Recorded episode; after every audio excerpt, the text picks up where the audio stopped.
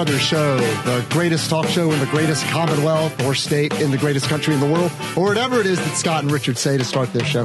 My name is Steve Rossi. You're probably wondering who I am. I will tell you in a minute. I just want to say that I'm grateful to be here. The high honor and distinct privilege to sit in for the great, and I truly mean great, Lee Brothers, Scott and Richard. I got interesting story as to how I met them and how this whole substitute thing has come about that Scott wanted me to uh, convey to everyone. And um, and before I go any further, get well, Richard. Wishes to Richard. Um, it's his fault that I'm probably here because if he was well, he'd be here. But um, what happened was um, Scott. Uh, Wednesday afternoon, I was innocently going to my mailbox. I unexpectedly got a check, which was nice, not a big one, but a check none the same. And I was going to the bank when the phone rang. And um, I looked at it and it was Scott Lee. And I, you know, every he was like the 15th call I had gotten that I assumed and all turned out to be wanting to talk about the election. And I'm always humbled. I don't know why people want my opinion about anything, but they do. And so Scott called and he asked me, you know, hey, what'd you think about the election? And I told him what I thought. And he goes, that's what I think. You know, it is amazing how much we think alike. And I said, well, you know, we're, we're like-minded guys. And he said, he said, um, well, I need you to do me a favor. I said, sure. And he goes, I need you to substitute me on the, for me on the show on Friday. I said, you're kidding me. He goes, no, no, I'm not kidding. I said, sure. And he goes, great. And I said, um, so Richard will be there. And he goes, no, no, Richard's not going to be there. He's, he's not feeling well. And I said, oh, well, who's going to be the uh, other host? And he said, there is no other host. You're going to do it by yourself. And I said, no way. Scott, I've never done this before. And by the way, audience, you'll have to be a little bit patient with me. I've never hosted a radio show before in my life. This is certainly something new. And he said, no, you'll be fine. You'll be fine. I said, Scott, no way. I cannot do this by myself. I cannot just talk for two hours. And he said, you're going to do fine. He goes, I'll help you. I'll coach you. And sure enough, we had three or four phone calls over the last couple of days. And I'm here for better or for worse. And so again, my name is Steve Rossi. And um, the reason I think Scott wanted me here is I have um, been a state, well, I'm a, I'm a public relations and government relations consultant and a freelance writer. And I have for the last, I've lost track of the year, so I'll just say since 2006, I have been a state government and local government, well, even some federal government lobby, lobbyist. And so I know everyone down at the General Assembly very well. Um, less so after Tuesday, but I do know a lot of people down there. And um, he, I guess, thought I would be someone who would have an idea of what to talk about um, a couple days after this uh, momentous election that we had. And um, so anyway, I thought I would just get into a, a story about how I met the Lee brothers because Scott thinks it's entertaining. And, and, by the way, I can't do this by myself. Um, I can't carry the ball. I'm gonna. So I've hired some people to do some blocking and tackling for me. We have some great guests lined up, and I hope you stick around for the two hours because we have a special guest. I won't tell, tell you who. We have a special guest um, around 4:35. Then we're going to have um, a guy by the name of Peter Foster. We're going to have some fresh and different voices, I hope. Um, Peter Foster is a great guy. He's a behind the scenes guy. He's very low key. He's very humble. He's a dynamic campaign manager, campaign consultant if we could clone Peter like to 2000 Peter Foster's, Republicans would win more elections. Um, with all the bad news, there was a real shining light in Chesterfield um, Tuesday, and that was Stacey Davenport totally annihilating her progressive opponent for Commonwealth's attorney. He was the incumbent. And when everyone else is losing, she's winning. And everyone keeps saying Chesterfield and all the surrounding suburbs are out of play for Republicans now. Well, she won. She won big. And Peter's going to give us some insights as to why um, um, that happened and why how it can be replicated.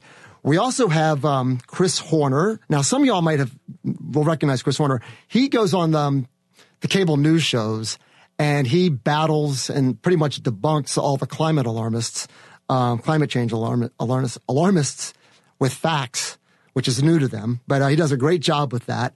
And Chris is um, with a, uh, public policy law firm now, and he is going to tell us about some things that um, we did in the last General Assembly and some insights there.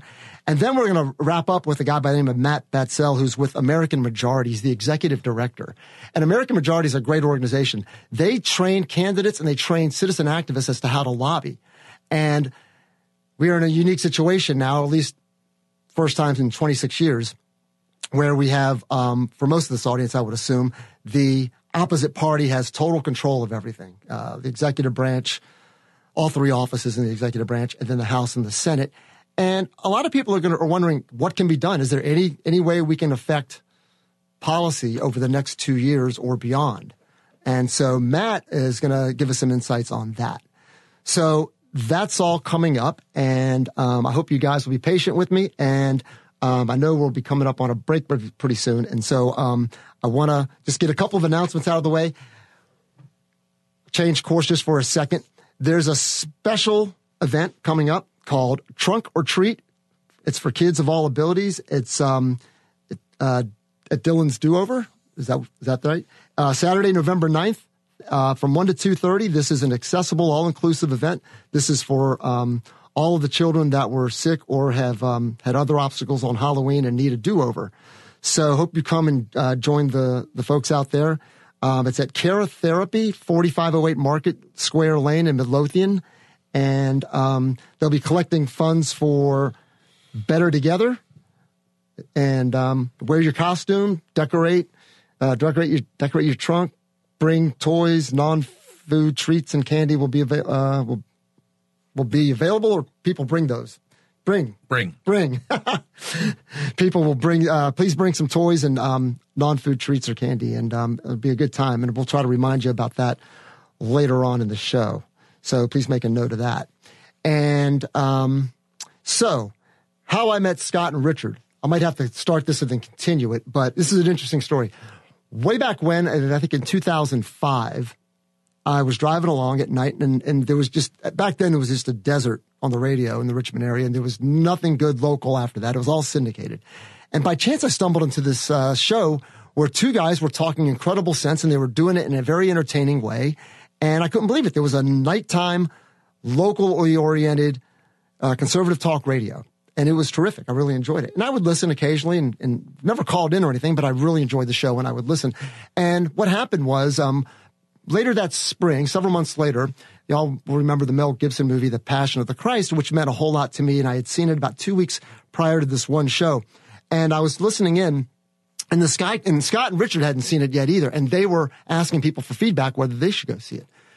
And, you know, it made, it was some, supposedly a controversial movie for some reason. I'm not sure, but some guy called in and he was lying about everything. He was saying this scene happened when it didn't, or some other scene didn't happen when it did.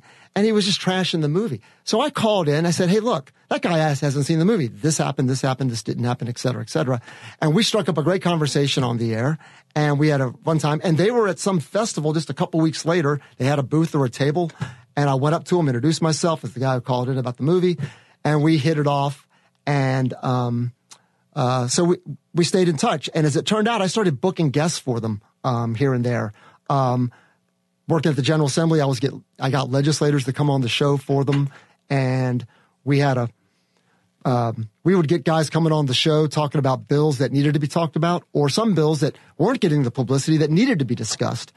So we had a good good um, relationship there where I booked a lot of guests for them and stayed in touch with them. And so here I am. I guess I shouldn't have, if I knew that, that I'd be hosting the show, I wouldn't have done that because now they've kind of trapped me and I'm, I'm involved here today. But anyway, um, the phone number here is, as y'all probably know better than me, 804-454-1366. And we hope you call in and, um, pose some questions and, um, I'll have some stories to tell you about some crazy things that happened down at the General Assembly, what to expect. Uh, we don't want to reanalyze the election too much. It's already old news. And, uh, but we'll look forward to what's coming up and who some of the players are. So we're going to hit a break and we'll be back after the break and stay tuned. The Lee brothers on W, um, WNTW, The Answer. The Lee brothers proclaiming liberty over tyranny on AM 820 WNTW. My daddy served in the army where he lost his right eye, but he flew a flag out in our yard till the day that he died. He wanted my mother, my brother, my sister, and me to grow up and live happy in the land of the free. Now this nation that I love is falling under attack. He mighty sucker Welcome back. You are listening to 92.7 FM and 820 AM. This is not, most definitely not your father's talk station. And you are listening to the Lee brothers with, um, Not a brother at all, but uh, well, actually, my name is Steve Rossi, and I'm an honorary Lee brother. And I, I left that out when I was talking about uh, how I met Scott and Richard way back when in the early 2000s, after I became a regular caller to their uh, uh, original show. I became an honorary Lee brother. Now I come into the station here and I see they got bumper stickers. I am an honorary Lee brother. Oh, I never, yeah. I never got a sticker. I never got a sticker, but now I got two. I'm taking two with me. So, um, anyway, you learned a little bit about me. Um, and I just want to, again, I don't want to make this like a tribute already to, um, Scott and Richard because, you know, they're alive and well. When I, but I just want to mention one thing. I saw Scott. This is after we had been friends, so I, I went. I, he, I knew he was speaking at a um, the Henrico County breakfast. This was years ago, and I don't live in Henrico, but I went to hear him speak. And you know, Scott and Richard are great communicators for one, several reasons, but one in particular. They take what you're thinking, or not even what you're thinking, but what you instinctively know or feel that might be in your gut, your soul, wherever, but it doesn't percolate up through your vocal cords and out your mouth. You don't really articulate. It's something you kind of know. And they have a way of breaking it down and speaking so eloquently and yet commonsensically about it. And I never forget, you know, when I was talking with Scott, he forgot about this and, and, um, he thanked me for reminding him. He made this speech and he was talking about how we classify people. You're on the right, you're on the left, you're in the middle, all this sort of stuff. Truly, though, and, and, unfortunately, conservatives have let the left dominate the language, the cultural language, the political language. And what has happened is we conservatives have been unfortunately demonized and we're pushed out way out on the right. We're these extremist, extreme right wingers. And I'll never forget what Scott said that day. He said, I'm not a conservative. I'm not on the right. I'm certainly not on the left. I'm in the middle. And then he said, but don't get me wrong. I'm not a so-called moderate. I'm in the middle because I haven't changed from where our founders started us off at.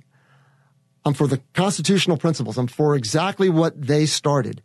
And so look at who's left or who's moved. It hasn't been so-called conservatives. Conservatives are tr- actually in the middle. We believe in the founding principles. It's the other side that has moved so far to the left.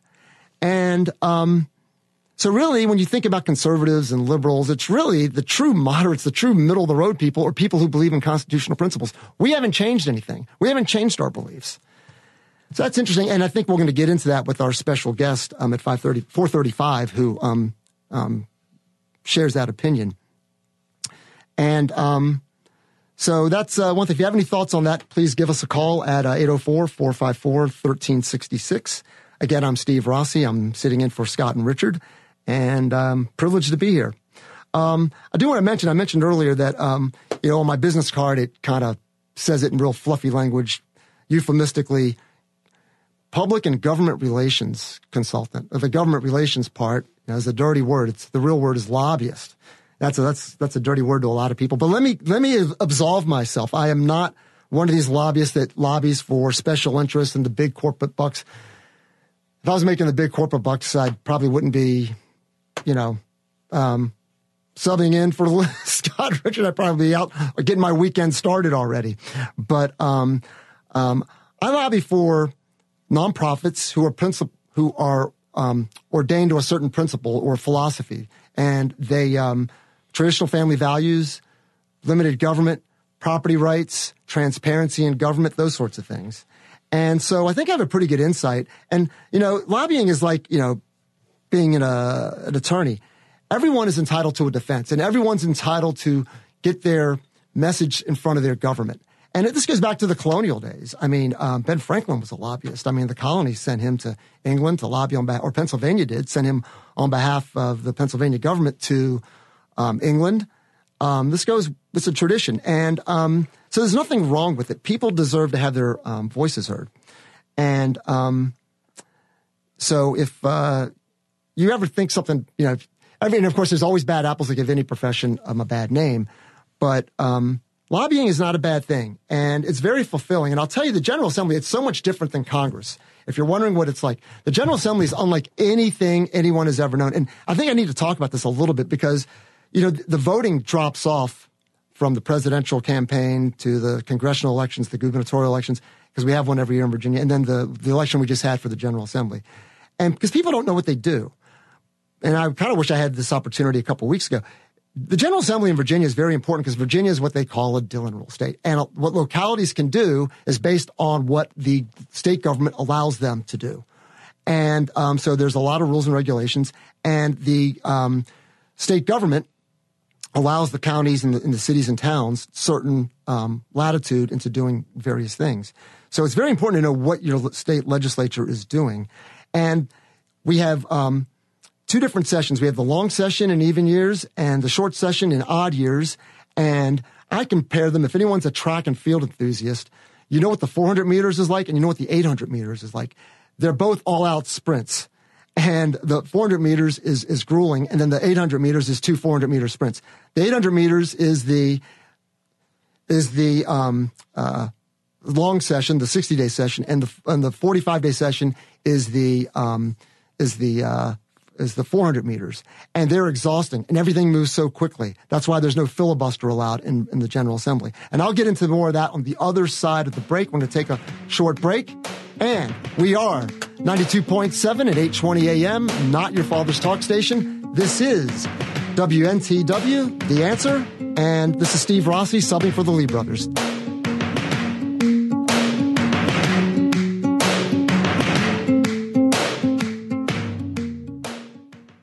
Madison and George Washington would be so proud. The Lee brothers on 820 WNTW.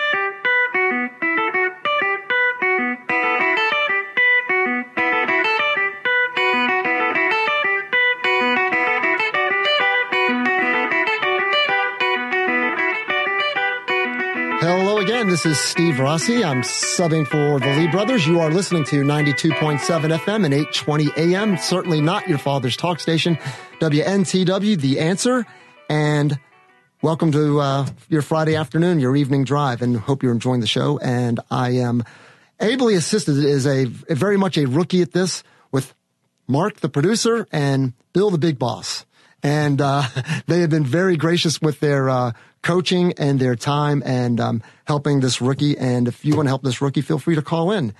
Our number is 804-454-1366. I was just telling you about the General Assembly real quick and why it's so important. And it's, it's really incredible down there and why lobbyists shouldn't get such a bad name. It is really hard work. And as much as we oppose each other, we're really colleagues and we all get along and we, um, talk together. We, will give each other, you know, advice, even if we're often on the other side of an issue or something. And um, the pace is incredible. They get 3,000 bills a year and they have to go through them. Now, not every legislator sees all 3,000. They dispense with them through subcommittees and committees. And then they get winnowed down and then they get floor votes. And if they, they pass one house, they go to the other chamber. And, uh, it is a whirlwind. And then, then the other chamber can make amendments because it goes through their committee process, subcommittee, committee, then full committee. And then by the time it gets to any one of those processes, it can be amended yet again. And, um, then it goes back to the other chamber and it can go to conference committee and you're always scrambling. You're always on the move. It's exhilarating. You really don't even have time to, um, to think. You're just acting on instincts. And the interesting thing is, um, and we're going to talk about this too when we um, talk to Matt Batzel um, about lobbying. You really have to learn your legislator or all legislators and make notes about them. There's a lot of talk about dossiers over the last couple of years in the news, but you make your own mental dossiers on, on the legislators and you remember things about them. And I got a really cute story. Um, we'll get to at some point in the show about how I remembered one legislator's, um, shall we say, um, um uh, what's the word when you're, uh, your his paranoia. And I used that to great effect on him later on to get a bill unanimously passed through both chambers that had died in a subcommittee, didn't even get a motion to pass the year before. So anyway, we are ready to go to another break. Again, you're listening to 92.7 at 820 AM. Not your father's talk station. This is Steve Rossi subbing for the Lee brothers, and we'll see you on the other side of the break. Hold on one second. I can't hear myself.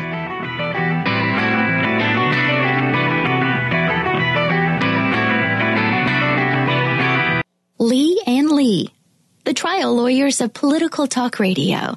The Lee brothers on 820 WNTW.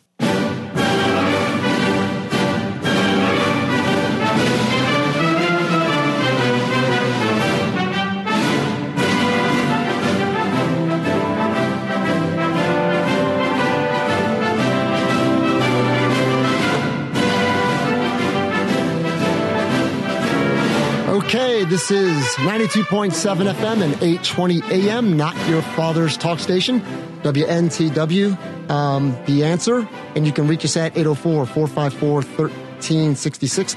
This is Steve Rossi subbing for Scott and Richard Lee, the Lee brothers.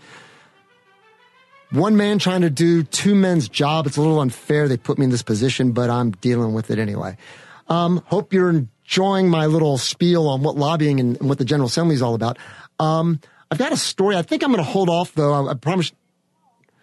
Um, okay. Yeah, I'm going to hold off on it because we do have, I mentioned we had four guests today and, uh, we have one, I told you three of them. I left out the, the fourth. He's actually the first guest and it's a surprise special guest. And I'll give you two guesses as to who it is and they both don't count. It is none other than Scott Lee.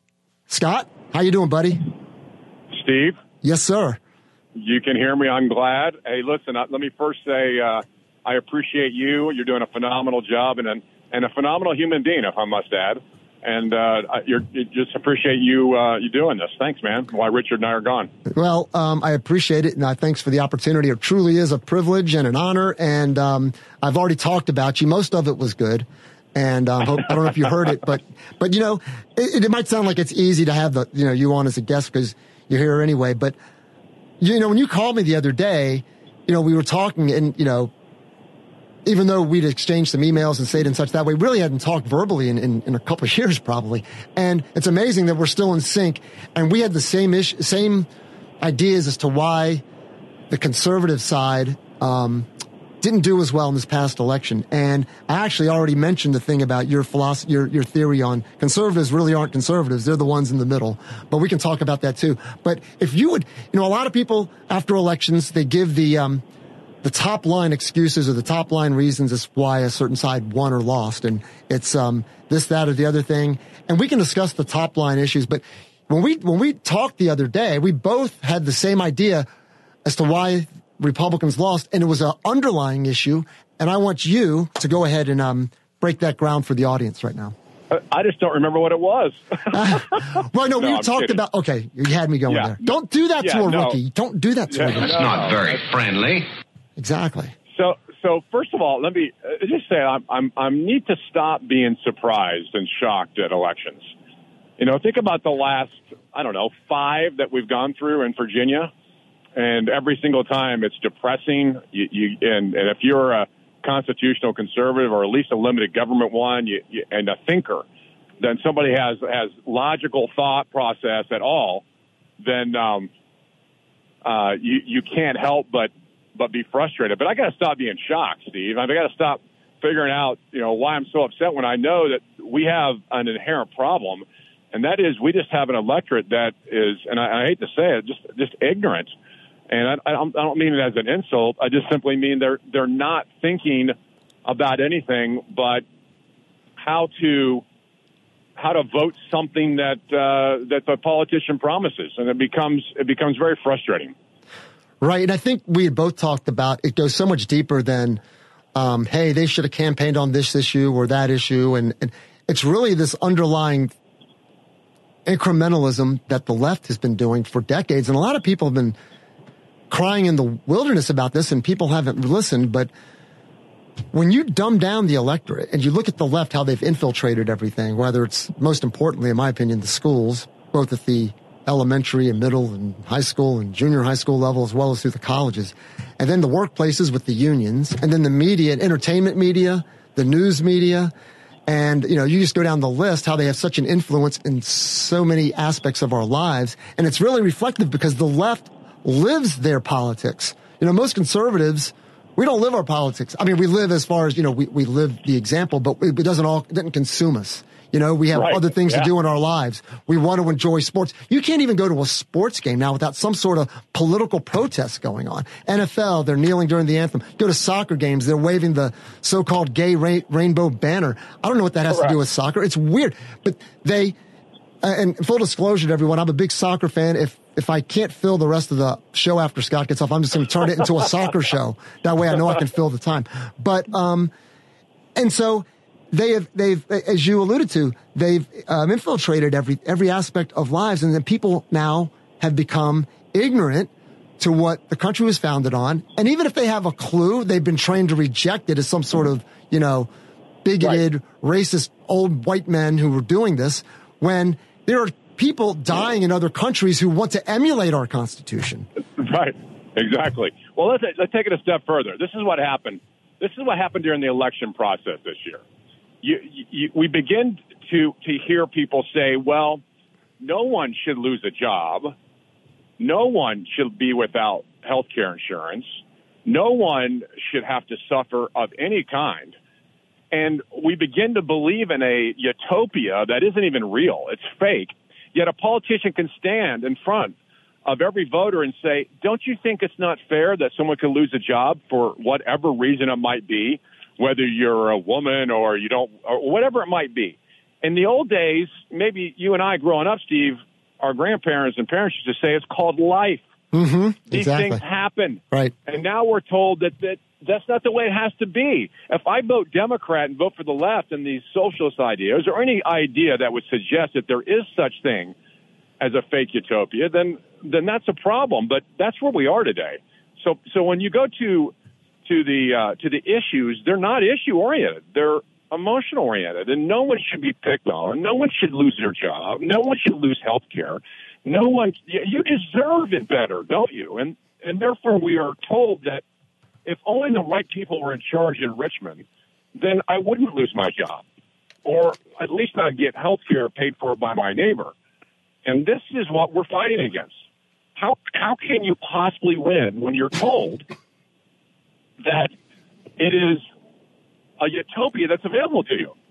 You, and here's here and here are we. I guess we're the the old fuddy-duddy conservative who believes that you know what, life's hard.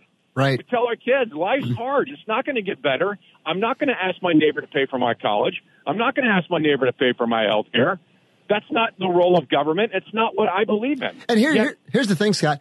If people truly want a dynamic country, a dynamic community, dynamic lifestyle, they wouldn't want that. If they truly believe what they say they think they're getting by going that way, you know, they would they would be for limited government because if they want a future, you know, you're pointing out some good life lessons that, that people all have to go through and endure certain things. But it's not all like that either. There's a lot of positives. There's a lot of good, glorious sides of life too.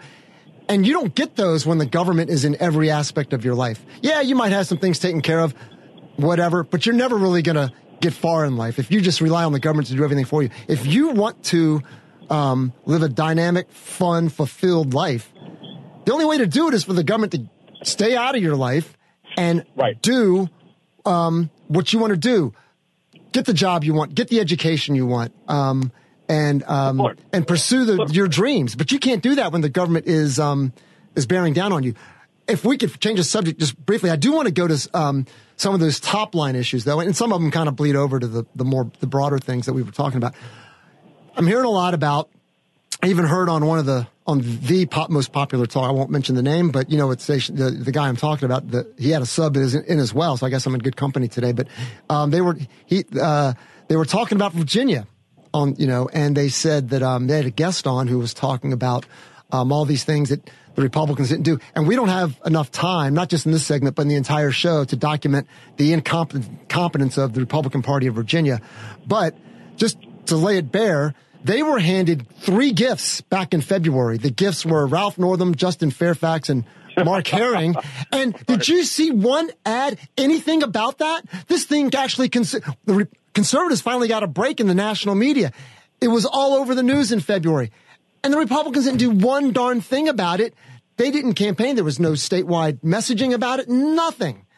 All right. And, and here's the other, this, this, and here, and here, let me, one other thing, and you can comment on both. So that's one point. The second point that they didn't do um, was well, that they did do actually. They wanted to be loved by everyone. You know, I'm down there. I've been telling the audience about how I, I've lobbied down there since 06. And I see how the Republicans just do not have a game plan. Even the Democrats, when they were the minority in the House with only like 35 seats, they had a game plan. They were patient. They had incrementalism. They knew they would get there one day. The Republicans just seem to throw things together at the last minute and hope something sticks. They don't have any strategy. Legislatively, their agenda is all over the place. And then when push comes to shove, they back down and they want to be loved. Best example, Medicaid expansion. You know, when they did that a couple of years ago. And you look at, um, You know, should I mention names? You, you guys call people out, right? Um, Yep. I love Yeah. him to death. I love him to, you know, he's a, he goes to my church. I'm a friend of his, but Glen Sturtevant, dude, you could have predicted he was going to get killed two years ago. He campaigned as a conservative. He beat Dan Gecker. It was a great win. It gave the Republicans the majority in the Senate. But two years into his term, he starts flipping. He got the, he got the consultants in his ear saying, "Oh, the district's changing. The district's changing. You have to be good on on orientation, sexual orientation. It- it's it's Chesterfield's changing, and then you've got to be good on um, you got to flip. You voted for the ERA the last three years. Yeah. You got to sponsor. Not only before you have to sponsor it and carry the ball, and you have to trash your fellow conservatives who are against it. And where did Right. that where did that get you? Where did that get Yeah. you? So Well, anyway, we're talking about we're talking about bold uh, colors that are ra- that that that make the difference, and people who can articulate them and fight for them and defend them. right. And this is what the Lee brothers do. This is Right. what we try to do. Right. You know, and it's almost like a Republican politician lost the passion for the things that made them a conservative Republican. You would think, but if they listen to the Lee brothers or or, or a lot of these other shows, they would see now these are passionate, articulating principles that should resonate, and the party should pick up on use on use them. Right. But instead, we cower. We're afraid to discuss them. We're afraid to take a stand, and Can- I think I think the party looks for that. Scott, you know better than anyone. We're up against the break. Can you hold on? There's just one more thing. Hold on through the break. I want to run something else by you. So we're going to head out. We'll be right back. This is Steve Rossi subbing for Scott and Richard Lee, except Scott's on the phone right now. You're listening to 90 92.7 FM, 820 AM, not your father's talk station. And we'll be right back after this break. Richmond's Conservative Compass, the Lee Brothers on 820 WNTW.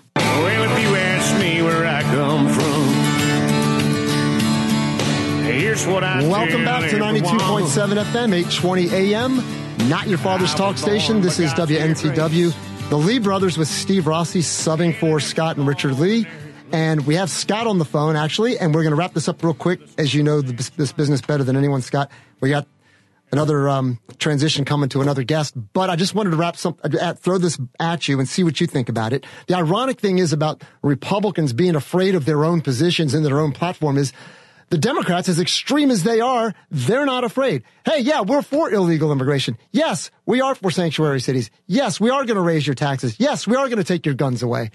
And it doesn't seem to hurt them. And yet Republicans are afraid to say what they're for. They want to me too so many things. There was this House candidate out in Henrico who unfortunately went soft on the gun issue and it probably cost her. Right. Well, it's it's extremely frustrating, Steve. And uh, you know, I don't know how to get it across to people that um, that we need to fight the battles that matter. And instead of giving up on them and cowering in the corner or curling up in the fetal position and crying like a baby, isn't going to get you very far. The left has uh, radicalized to the point where they don't even care. You're right. They'll just continue to uh, spout those issues. They have the media behind them and an electorate that really doesn't understand uh, what freedom looks like. You know, freedom is now free healthcare. Freedom Right. is now free college. Freedom is now uh, getting my neighbor to fund all kinds of things. That's now called freedom by the left. Right. People are buying it. Well, Scott, thank you for taking time out of Yeah, your, uh, your, You your trip away. And, um, No. I'll keep the Steve, seat warm for you. Uh, yes, thank you, sir. Great, great job, and uh, keep it going. And uh, appreciate your help. All right. Thanks, Scott. We'll see you next week. All right. That was uh, Scott Lee, our erstwhile host for this week. And now, producer Mark, are we ready for Peter? We have a very special guest. He's not a public figure. He's not running for office, but he is someone who has um, run campaigns for candidates at the local level, state office, general assembly, statewide, even congressional races, and he's even worked on some presidential campaigns. Peter Foster, I've known for a long time. He is, like said, Peter, I don't know if you were listening earlier. I said if we could clone you, you know, 2,000 of you and spread you out to all the different districts around the country, um, we'd win more elections. And I don't know if you heard what Scott and I were talking about. I want to jump right into it with you. Okay. You um ran you were the campaign manager for uh, Stacey Davenport, who won going away in Chesterfield County, which is one of these bellwether counties. Used to be solidly Republican. Now it isn't. Democrats have made huge inroads there, and people were saying, "Oh, this is another sign Republicans can't win." And she won going away countywide. How did y'all do it? Well, Steve, first of all, thanks for having me. Um, yeah, I, there were, I think there were a few factors. First of all, I think, I mean, it is, it is definitely true that Chesterfield has the numbers in Chesterfield have definitely become uh, closer over the last uh, the last several elections. But fundamentally, at the end of the day, Chesterfield is there are I, I, there's still more Republicans than Democrats in Chesterfield County. Um, the last couple of years, in the last two or three elections, there were some factors at the top of the ballot that um, that that caused Democrats running for the local offices, some of the General Assembly seats, uh, to win races that they hadn't won before. But that, at the end of the day, all else being equal, I think there are still more Republicans than Democrats in Chesterfield County. Um, another factor is that if you look, there were some real issues in in the Commonwealth's attorney's race that really resonated with people, and a perfect example of this um, has to do with um, when the the current incumbent Commonwealth's attorney Scott Miles uh, came out in favor of taking the school resource officers out of the schools and just putting them back onto onto patrol with the police department. And when we were able to publicize that, um, that that's something that just really it really affected people. Really affected people's views about about the schools be, the, the schools being safe. Um, and it was a it was an issue. I mean, it, campaigns have to talk about real issues that matter in people's lives. I mean, everybody talks about public safety, everybody talks about education, but it's that only matters if you find a way to connect it to, to to, to, to people's everyday lives. That's an issue that did that. And another factor is as as the, the year went on with Mr. Miles in office, um, the the the distance that he put between himself and the rest of the law enforcement community, the distance he put between himself and Sheriff Karl Leonard um, and Chief Jeff Katz in the police department, um, is it, that took its toll. I mean, he basically you're cutting them out of the decision making process on what he wanted, on how he wanted to pursue his cases. Um, really, just set a very bad tone inside the courthouse. You know, you had the Fraternal Order of Police endorsed Stacey, but at the same time, they also took a vote, passed a resolution of no confidence in Scott Miles. That was an extraordinary step. And when people when people were able to learn about that, I think it really connected with them and it really made them realize the importance of of this office and of electing a new Commonwealth attorney. Hey, Scott. I mean, um, excuse me, Peter. Um, yes. We have to take a break. Can you hold on through the break? Yeah. I want to touch on a couple other things. We went long with Scott, so I don't want to cut, you know, cut you off and Okay. um, give you some equal time. So, Okay. um, hold on, and we'll be back with um, Peter Foster, campaign manager extraordinaire. This is 92.7 FM, 820 AM, WNT, W, WNTW. The answer. We'll be back after this break. Thanks.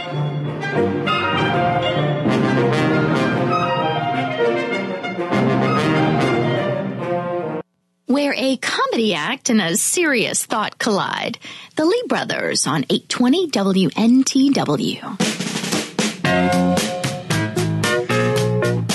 Yes, you heard right. This is the Lee brothers, but without the brothers today. Maybe a distant cousin. Uh, an honorary Lee brother, Steve Rossi, subbing for the Lee brothers on 92.7 FM and 820 AM. And we are joined right now with Peter Foster, campaign manager extraordinaire. Um, and we were talking about how he and his candidate, Stacey Davenport, were so successful in Chesterfield County while other Republicans um, were not having um, a good night Tuesday, not just in Chesterfield, but also in other parts of suburbia throughout Virginia, which Republicans used to dominate and now do not. And um, something you said, Peter, you know, you were talking about um, um, Scott Miles and some of his positions, the Democrat, an open, openly progressive candidate. And this is what I, I don't know if you heard what I was talking about with Scott before you joined, but I, I made the point that Republicans seem to be afraid of their positions. Democrats, no matter how outrageous the positions are, aren't afraid of them. They talk about, yeah, we want sanctuary cities. Yeah, we're going to raise your taxes. Yeah, we want to take your guns away. Yeah, we want to take the officers out of out of schools. And that that issue that you mentioned also hurt um, or helped Kirk Cox when his opponent it was did. so, and that was also in Chesterfield. So why are Republicans afraid to be bold on their issues while Democrats are bold on their issues, which are crazy issues? you know that's that's a question that involves uh, involves a lot of mind reading, which I'm I'm not qualified to do. Um, but I, I mean, I you know. I, I don't think it's a question of being afraid to take a bold position on this issue or that issue or whatever. I, I just it comes back to what I said.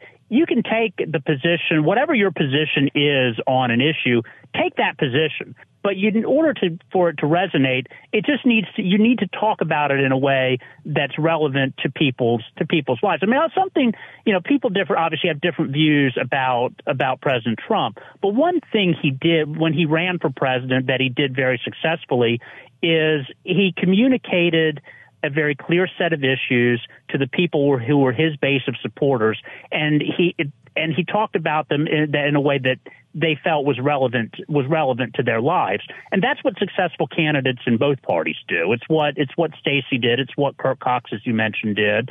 Um, and it's what uh, it's what if you look at Republicans who were successful on Tuesday, um, that's that's what they did. And right. so I don't think it's a question of I don't think it's a question of who's being afraid to be bold. I just think it's a question of having a clear message that actually people find relevant to their lives. But that happens sometimes, though, um, and we have a minute or about 30 seconds left, real quick, if we can wrap okay. this up. But that happens yeah. when you don't have that core belief and you're just kind of going along and you're kind of going through what you think your conservative base wants to hear, but you're not really committed to it. You know, if you really know the issue and if you're committed to it, then you can come up with those practical things that exemplify. Well, if you don't know if you don't know what you believe, you're not going to you're not going to communicate it very well. That's obviously right. I mean, hey, Peter, thanks a million. We'll, we'll try to get right. you on next time. Um, and thanks for your time today. This is the Lee Brothers on 92.7 FM, 820 AM. Not your father's talk station. And uh, this is Steve Ross. I don't know. I'm just going to make it up as I go along. Uh, why, why they do that? Some are horrible people, horrible human beings. Who cares? No, no, no, no, no, no, no, no, no, no, no, no, no, no, no, no, no, no. no, no. Get a hold of yourself.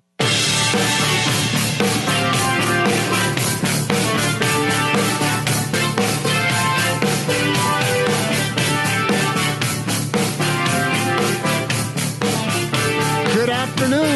This is 92.7 FM at 820 AM. This is not your father's talk station. This is, in fact, WNTW, The Answer, and this is the Lee Brothers.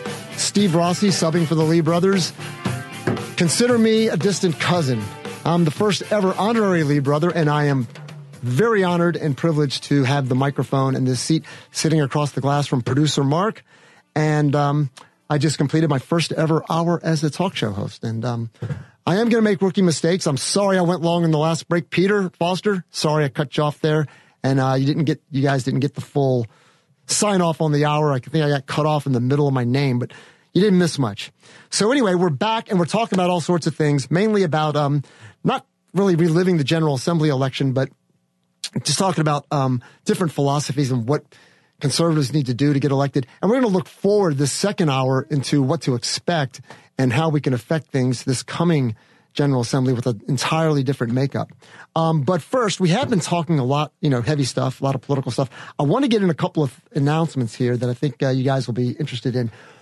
First off, this comes from Scott Lee himself. He says, You will not go wrong if you uh, check this tune out. The, um, the Tussing School has, for the 10th consecutive year, um, has um, produced an original song, and they are giving it away to schools and choirs who want to perform a song in honor of our heroes in the American Armed Forces.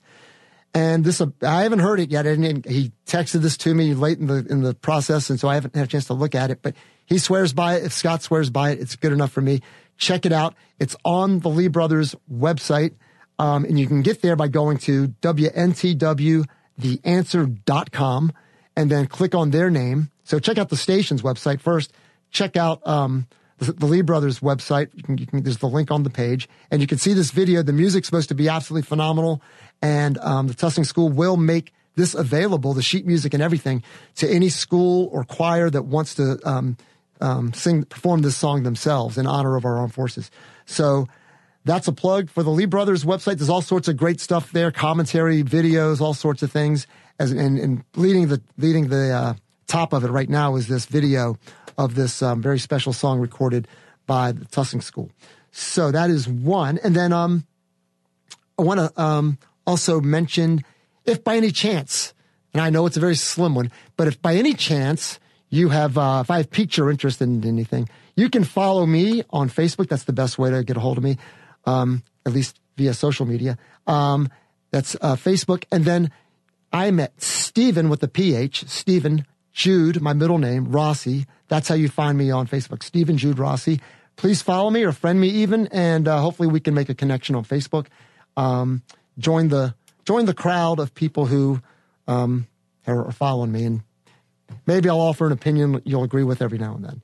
So that's that. And um, look, come, um, going forward in this second hour, I'm really excited. We've, I thought we have had two good guests. Hope you guys enjoyed Peter Foster and Scott Lee. but we're also going to have Chris Horner coming up um, around 5:15. He is um, he's an attorney extraordinaire.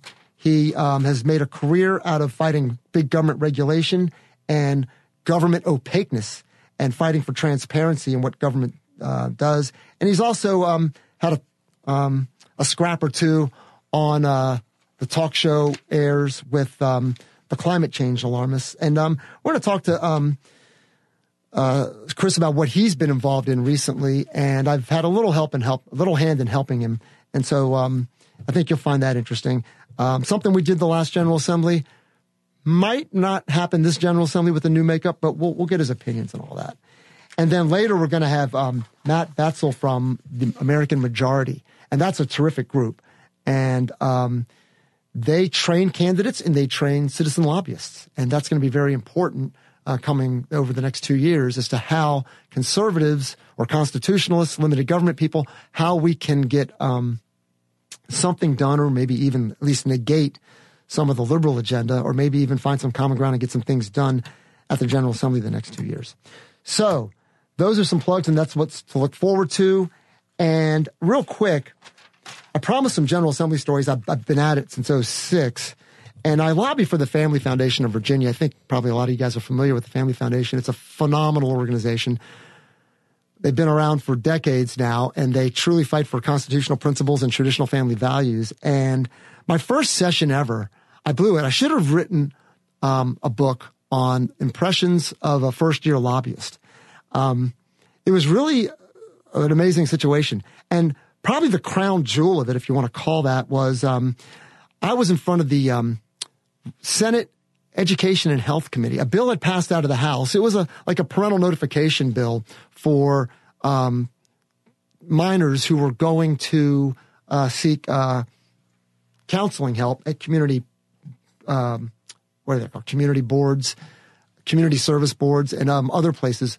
And um, it passed the House, and it came to the Senate, which was Republican dominated. But the Ed and Health Committee had two rhinos on it and they voted with the uh, seven Dems, and they defeated all these good conservative bills coming out of the House. And um, I got up there, and this is you know something that you have to keep in mind. A lot of things are just happenstance. It's crazy. I mentioned earlier, it's just a fast paced thing. You have six or eight weeks to deal with thousands of bills.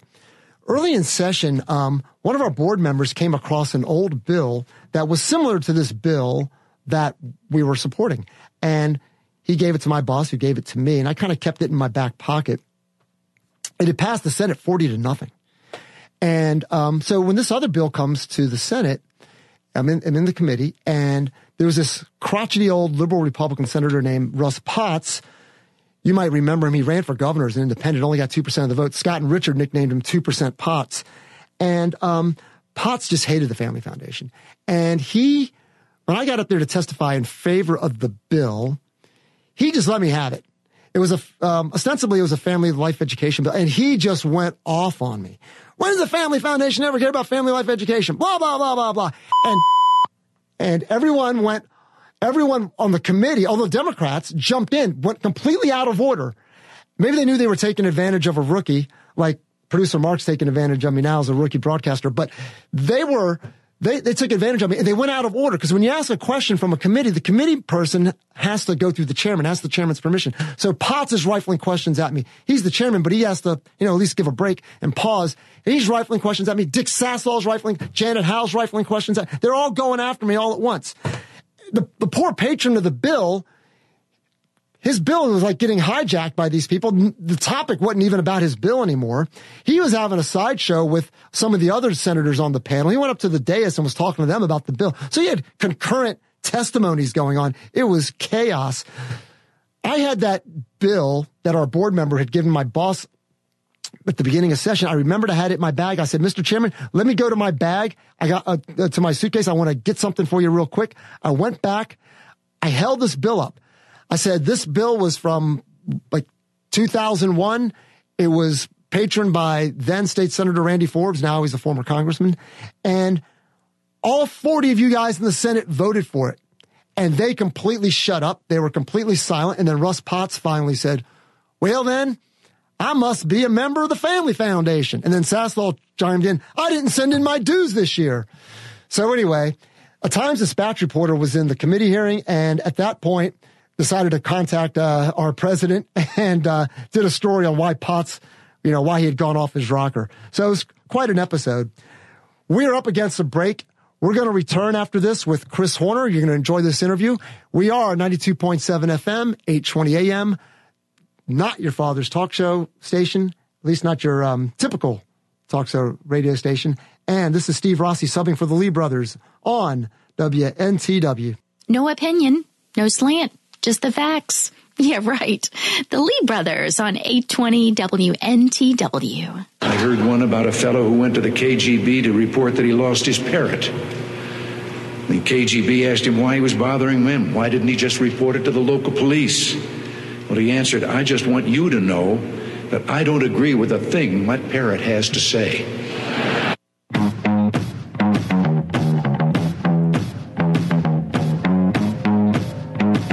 Okay, welcome back to 92.7 FM and 820 AM WNTW. Not your father's talk station. And this is Steve Rossi subbing in for Scott and Richard Lee. And we are very honored to have Mr. Chris Horner on the other side of the phone. And uh, Chris, I gave a bit of your background. I just want to add that uh, you are a board member of uh, Government Account Government Accountability and Oversight PC, a nonprofit public institute law firm, and you guys do a great job bringing transparency to federal, state, and local governments, as well as defending people's uh, constitutional and property rights and civil rights. And we're very pleased to have you on the phone and um, uh, talk about a couple of things. And uh, welcome to the station.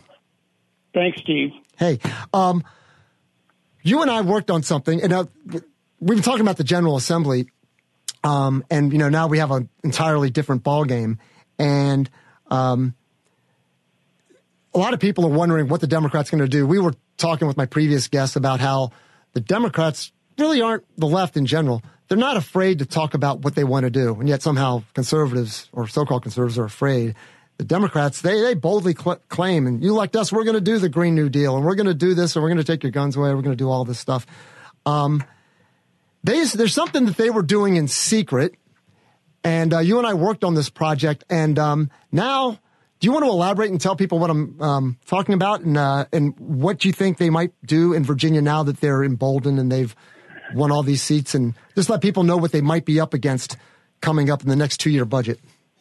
Uh, yeah, and let me say it was a pleasure to watch you work and work with you up there. It was um, it was a positive experience. The legislature that is outgoing was very responsive to something that you and I both agreed was a crisis, and yet it was get, the media are being reckless in their ignorance of it because the parties are and the issues are those the media sympathize with, and that is Michael Bloomberg and global warming.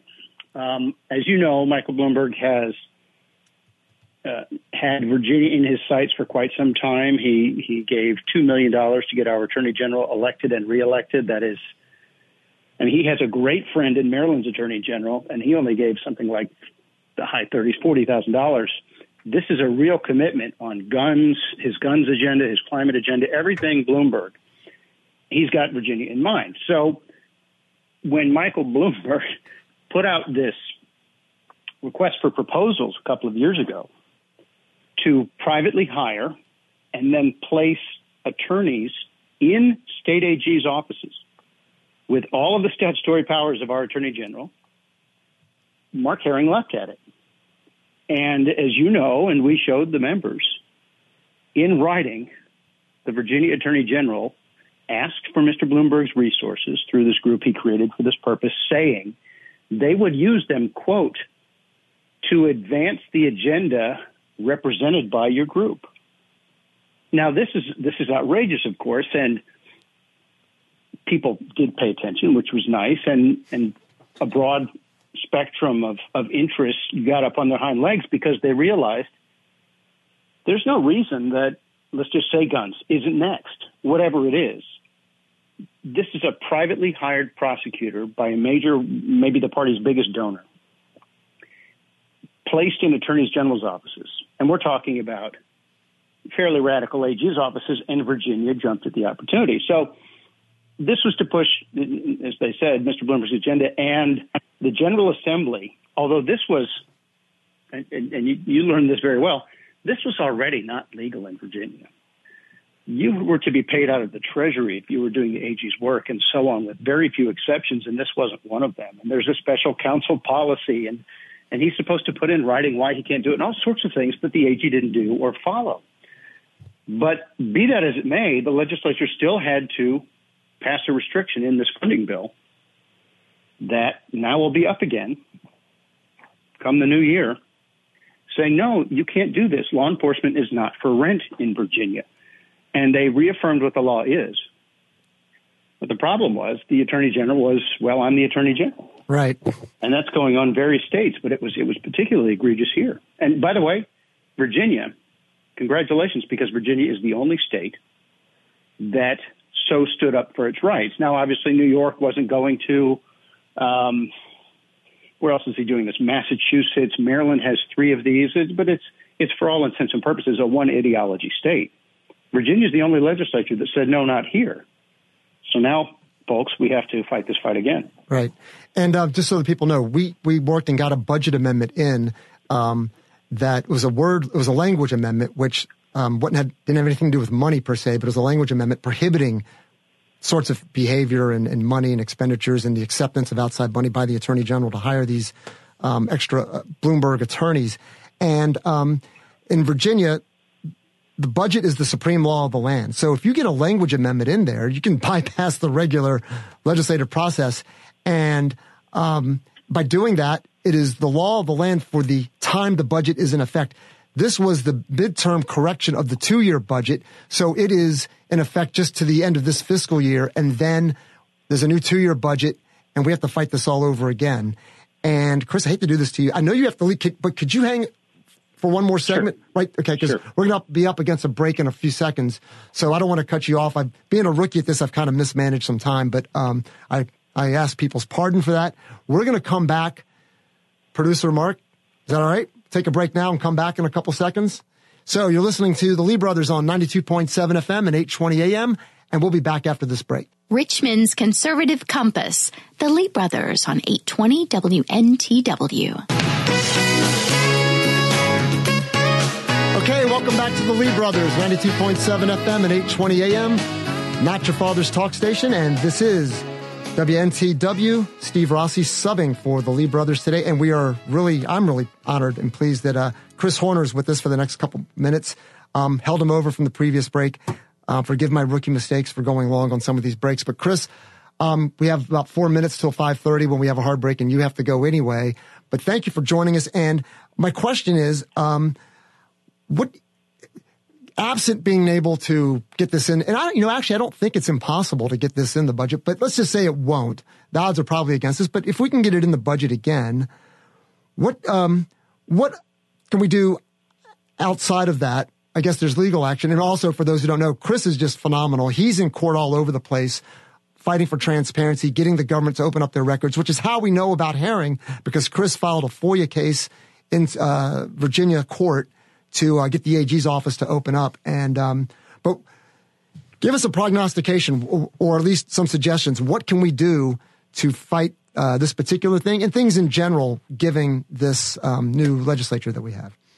Okay, so this was already the law of the land. You were not permitted to do this, and there were all sorts of steps that the AG should have undertaken if he thought he could have done it. Okay, so this was a real, this was a, this was a underhanded move. That's the best I can say about it. Um, and I think folks just got caught up in the excitement of Bloomberg. You like me, you really like me. And uh, although again, he had received two million dollars at the guy's largesse, um, to put in writing that we will advance the agenda represented by your group is just jaw dropping, right? So I just think it was this irrational exuberance about participating in what uh, Bloomberg wanted AGs to do.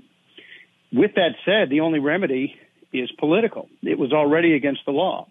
And a delegate, Dave LaRock, wrote, uh, I understand, the Attorney General and said, So this appears to be already against the law. Can you please explain how in the world you told Don Bloomberg you were going to do this? And the AG wrote back, Well, the legislature has spoken, so we don't have to answer this. Well, that expires, but it reminds us the Attorney General is, from my perspective, ignoring the law. What do you do about that when the chief law enforcement officer ignores the law? Well, Mr. Bloomberg is not giving up, and they are still trying to place these AGs in offices, they, special assistant AGs, private prosecutors, to advance a donor's agenda. But they're no longer announcing it when they're placed. So we just need to watch the AG. We're in court now, still in Richmond, trying to get records that they say don't exist, but for reasons that we've argued it, that's just not plausible. I mean, the Attorney General doesn't say that we can do this, that it's legal, that it's ethical, and we'll advance the agenda represented by your group without looking it up and writing it down, right? I mean, this is the AG's office.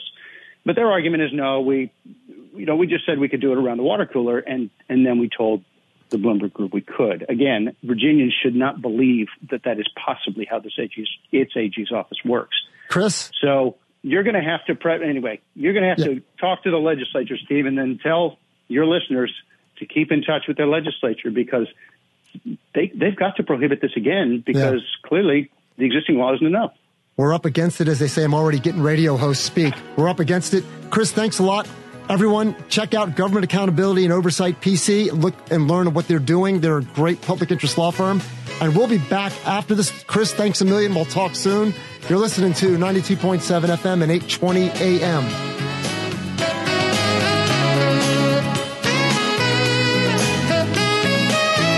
In the mold of Madison, Jefferson, and Henry, real Virginians, the Lee brothers on 820 WNTW.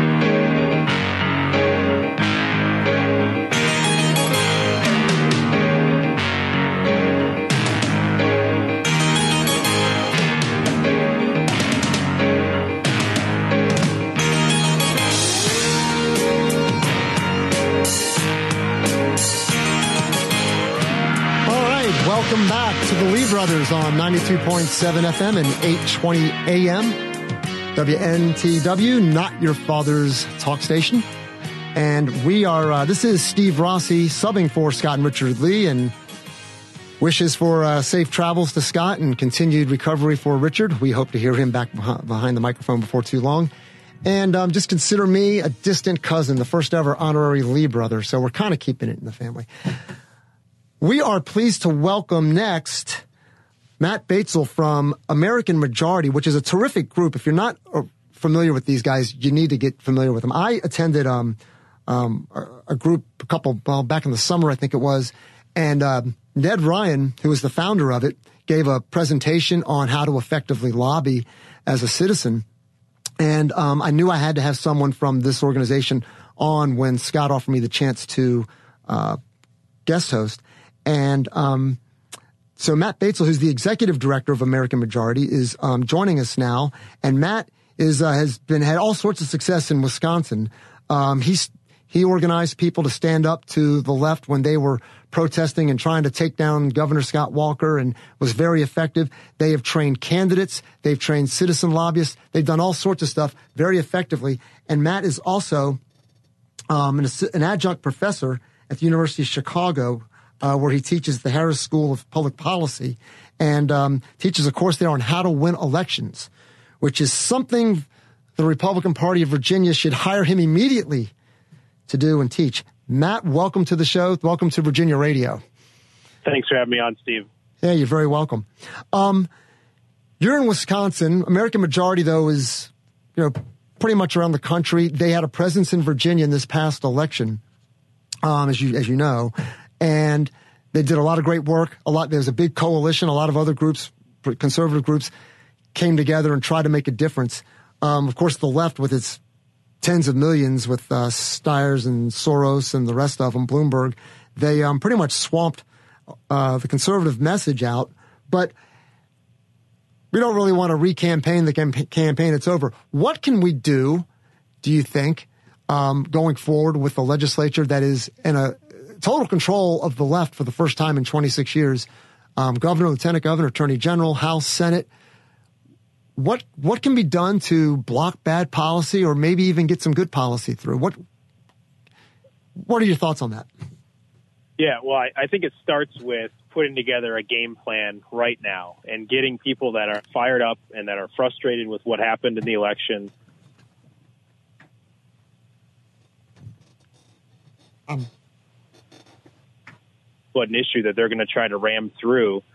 We need to be prepared. We need to put together a plan of action now to be able to prevent those things. So what, what am I talking about with the plan? Well, you need to think through, you know, how do we get people activated to be able to call their legislator, to be able to go to the Capitol for a rally or a protest or a meeting or a hearing and flood the comments on social media, flood in uh, phone calls, emails, so that anytime any your local legislator who is supposed to represent you, regardless of what party that they were uh, running on and elected as, they're supposed to represent you. And so they should listen to you, the voters, the people, their constituents. And so you have to put together a plan that's going to get as many people to contact them, to show up to meetings, to show up to hearings. And that, you know, it really just starts with getting organized and, and thinking through what do we think is most likely to come? How are we going to get our neighbors, our friends, people we know to to speak out and whether it be writing letters to the editor or going to meetings sending phone calls, emails, and, and things like that. It starts with putting together that plan. When you say you, we need a plan, are you referring to you know the parties, or in this case, the Republican Party, or activists, or co- a coalition of conservative, liberty-minded groups, or and, and if so, how does that come about? How do you get a bunch of groups together and uh, execute a plan like that? And how do you get someone who leads out of all those many different groups who often have their own agendas? and the, um, they come under the general umbrella of conservatism or, um, you know, constitutionalists, but you know, all have their own specific things. You know, whether it's Second Amendment or whether it's low taxes or how does that all? How do you get all that together? Yeah, that's a that's a that's a big question and also a very important question it starts uh, what I'm describing when I say we. It starts with I'd say an activist-driven plan is going to be the best plan, the be- most authentic. It's not going to look like something that's you know funded by the billionaires you were describing that spent all this money in the elections. But it, it's just uh, everyday citizens standing up and saying, "No, we don't want this. We want you to listen to us. We're telling you to represent us and do these things." And so there should be, you know, things that we want requests are positive uh, for legislation we'd like to see but I, I, I think it starts it starts from the activist level. But part of that is, yeah, if you are um, bracing for some gun control me- measure that is, you know, being considered, or and, and again, I would start with looking at what was introduced last time into the legislature by the radicals that have taken control now, and what what do we expect is going to come, and be prepared for things that are even worse than that. But start at that that that level. Contact, yeah, if there's a if there's a great gun group, and you would know better than I, specifically for Virginia, but contact the local gun group or the statewide group and you know, the NRA, talk to them, other groups that you know and you trust, and say, hey, I want to do something. I've, I've talked to my friends. Uh, I want to get people together. How can we best help? And so work with those groups. I'd say also work with your local legislatures, legislator who maybe um, maybe you have a senator uh, or a delegate, House delegate that's a different party. So you know, work with people that are elected officials in your area that may have similar views. Talk to them coordinate, but we need to have as many people as possible communicating, working together, and, and putting together an, an, action plan. And if others aren't going to do it, I think activists have to step forward and lead. And really, in the absence of a party, in the absence of a group, just take the bull by the horns and, and get stuff done. And I'll say this, you know, of the issues obviously are partisan. There's a big ideological divide, but unlike um, Washington, you know, the Virginia legislature, they, it's very, it's a very genial place. And, um, the other side, they'll let you in their offices. You will get your chance. Most of them, there's a couple that are, you know, have an attitude problem, but they will let you in your offices. And as, um, uh, there, there are opportunities to approach, um, members, whether, you know, they're the opposite party, whether they represent your particular district, or maybe they're just a key member of a committee that's, um, going to consider a certain bill. So, you know, for our listeners, I would take Matt's advice to heart. Don't feel like you're going to be shut out. They will listen. And you can, I remember Jim DeMint talking about this once um, when he left the Senate to head up Heritage. And he was saying, I can tell you, members of both parties feel the heat. And, and that brings me to my next question. You know, there's a lot of talk, a lot of doomsday talk about they're serious about what they say. They've campaigned on these things. They're going to institute this, this radical agenda. What do you, what's your experience been in Wisconsin and in, in other states? Will they, or will they back off? Was that just meat for their base? Will they temper things back in order to stay in power, not totally alienate themselves uh, from the general public, or will they go full bore and um, try to ram everything through? They're going to go full bore, and you have to be prepared for that.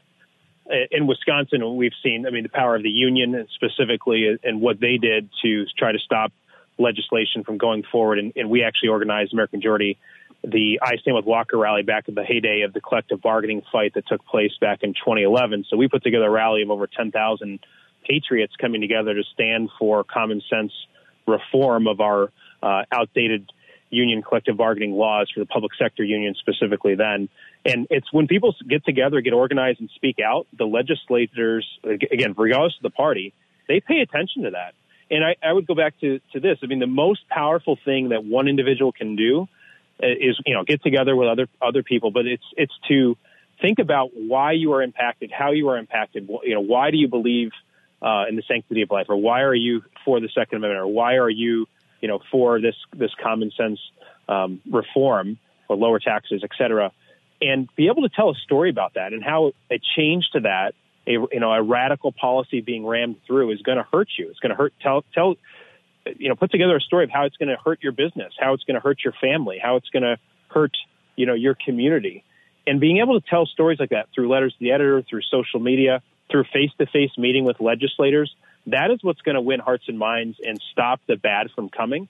But again, it, it, it takes an effort of people working together, putting a plan together, putting that in place so that you can have as many people as possible using that human interaction and that personal those personal stories to tell a larger story of why we should not go down this path. And you got to mobilize as many people as possible and get, right. get them on that on board. Well, you know, we had an example of that in the aftermath of the uh, famous or infamous Kathy Tran yeah. infanticide bill, um, where immediately within about a week, we a lot of the pro life groups organized a rally on the Capitol steps. It drew about you know 700 people or so, and then with a little more time to organize after the session was over. Actually, it was the one day, um, what they call the veto session in April. We had a March for Life. 7,500 people showed up, and every Republican, and even the ones who were kind of afraid to talk about that issue, every Republican from the House and Senate came out to the portico at the top of the Capitol steps and acknowledged the people before they, you know, as they were gathered and we were hearing speeches, and then before we actually went out on the walk. So it does happen, you know, and it can happen and it can happen on other issues too. But, um, hey, Matt, real quick, um, I think we still have a couple minutes, but before I forget, I want you to, um, mention your website where people can get more information because you guys do phenomenal work. You train people and, um, we need more, more people, uh, like, uh, your group there and, and with the good work you do. So feel free to give a plug as to where people can learn more about American Majority.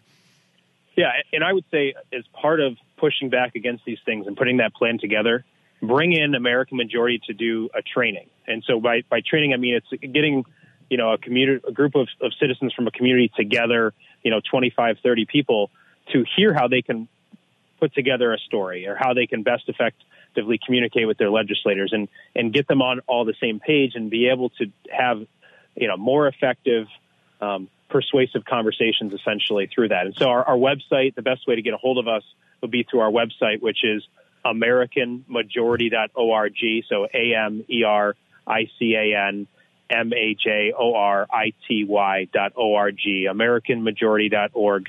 is the the way to find out about the training that we offer. If you're thinking of running for office, we've got training on that. But you know, we call this kind of activist training, where it's citizen legislative efforts or lobbying efforts. Uh, it's really That's- grassroots organizing. That's great. We need to get organized on that. Well, I really appreciate everything you guys do, everything you do in particular, everything that, that Ned does. Please uh, give my best to uh, Liz and Josh, your Virginia team. They were terrific this past session or this past uh, campaign season, and we look to see we look forward to American Majority being more active in Virginia and bringing back uh, more common sense. Uh, Government than we're going to see over the next two years. But thanks for everything, Matt. It was a real pleasure speaking with you and hope to have you back again. Thanks for having me on. You're very Take care. welcome. You too. Thanks. Bye. All right, folks.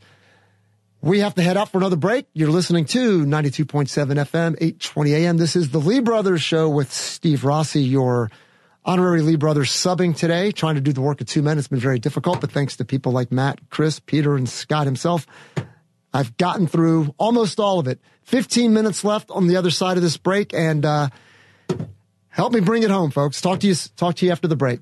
Richmond, the home of Patrick Henry, Richard Henry Lee, and the Lee brothers, 820 WNTW.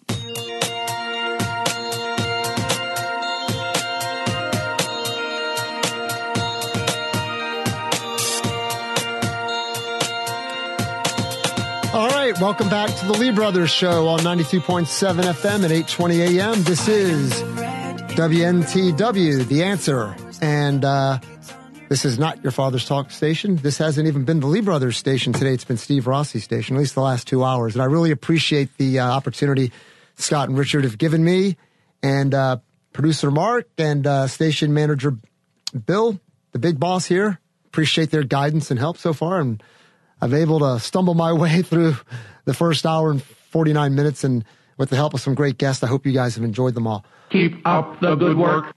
Thank you. That came out of nowhere, but I appreciate it. Listen, real quick, before we go any further, um, if you didn't hear this announcement at the beginning, I want to remind everyone about Dylan's Do-Over. It's a trunk or treat for kids of all abilities. Uh, it's this Saturday from 1 to 2.30. It's an inclusive, accessible, all-inclusive event. It's at uh, Cara Therapy, 4808 Market Square Lane in Midlothian. And if um, you didn't get a chance to trick or treat, you can go to this. This is um, this is a, an event for all the children that were sick or had other obstacles on Halloween and need a do-over. So feel free to check that out. And um, they'll be collecting funds for an organization called Better Together. Um, Little Hands, Big Heart. So hope you guys can check that out. Anyone with kids who didn't get a real chance at uh, Halloween for whatever reason. All right, that is that's that. Hope you can I get there. And then, um, so we're at five, ten minutes here to wrap up. and I promised you guys a couple stories. I told you one about Russ Potts. I've been doing lobbying at the General Assembly for um, since 06. I've lasted through Kaine, McDonnell, McAuliffe, and unfortunately part of Northam.